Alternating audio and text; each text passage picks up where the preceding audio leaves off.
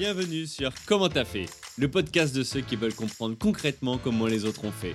Je m'appelle Julien Hatton, je suis cofondateur de l'agence de communication BuzzNative et je vous propose de partir ensemble à la rencontre d'entrepreneurs et dirigeants passionnés et passionnants, pas toujours dans la lumière, mais qui font pourtant rayonner leur structure et leurs équipes.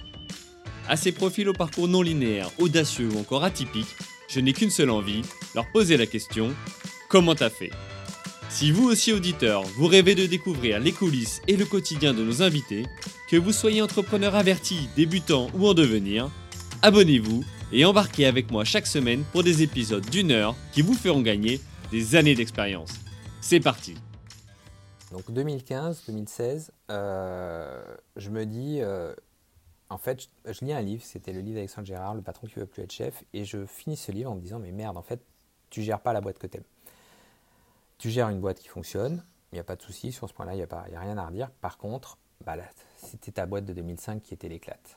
Les gens, on, Mm. était, on, on s'éclatait, on se posait pas de questions, il n'y avait pas de contrôle, il n'y avait pas de machin, c'était génial. Et je me dis, je veux retrouver cette boîte. Alors, entre-temps, ça a grandi, hein, parce qu'on fait 500 millions, donc c'est encore plus grand.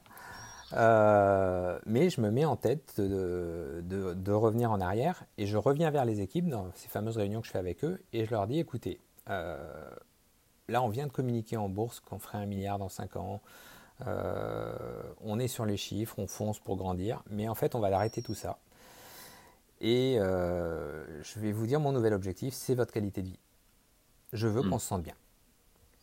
Et alors elle me regarde, ouais, ok. Et je dis, et les chiffres, ils viendront parce que vous vous sentez bien. Et ce Mm. sera la conséquence et pas la demande. Et à partir de là, je vais travailler sur comment je peux améliorer la qualité de vie au travail. Donc je vais faire différentes choses. Euh, Je vais virer des primes pour que ça enlève ces notions de primes euh, où je te juge sur une prime. Mais même les primes des commerciaux. Euh, D'accord. Donc même les commerciaux, ils ont plus de primes, ça? Aujourd'hui, les commerciaux n'ont plus de primes. oui.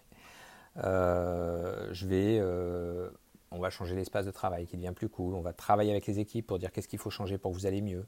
Il faut changer un écran, il faut changer un siège, il faut changer un truc. On change tout, il n'y a pas de problème.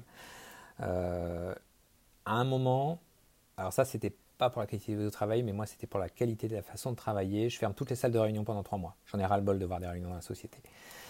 Euh, J'arrive un matin, je leur dis il n'y a plus de salle de réunion pendant trois mois. C'est vrai, ça s'est vraiment passé comme ça. Euh, c'est un peu la panique au départ, mais ils vont prendre ce rythme et ça va aussi changer les rythmes, ça va aussi changer la façon des gens de se voir. Euh, ça les oblige à se voir un Mhm. petit peu plus et pas à se voir dans des réunions informelles où on est 30 autour d'une table, il y en a trois qui parlent et on écoute. Euh, et puis on, fait aussi, on met aussi des coachs internes parce qu'on essaie d'être moins contrôlant, plus accompagnant. On change la posture des, man- des managers. Euh, J'avais des directeurs généraux, ils partent je, Hmm. je réduis un peu, je réduis un peu l'arbre hiérarchique.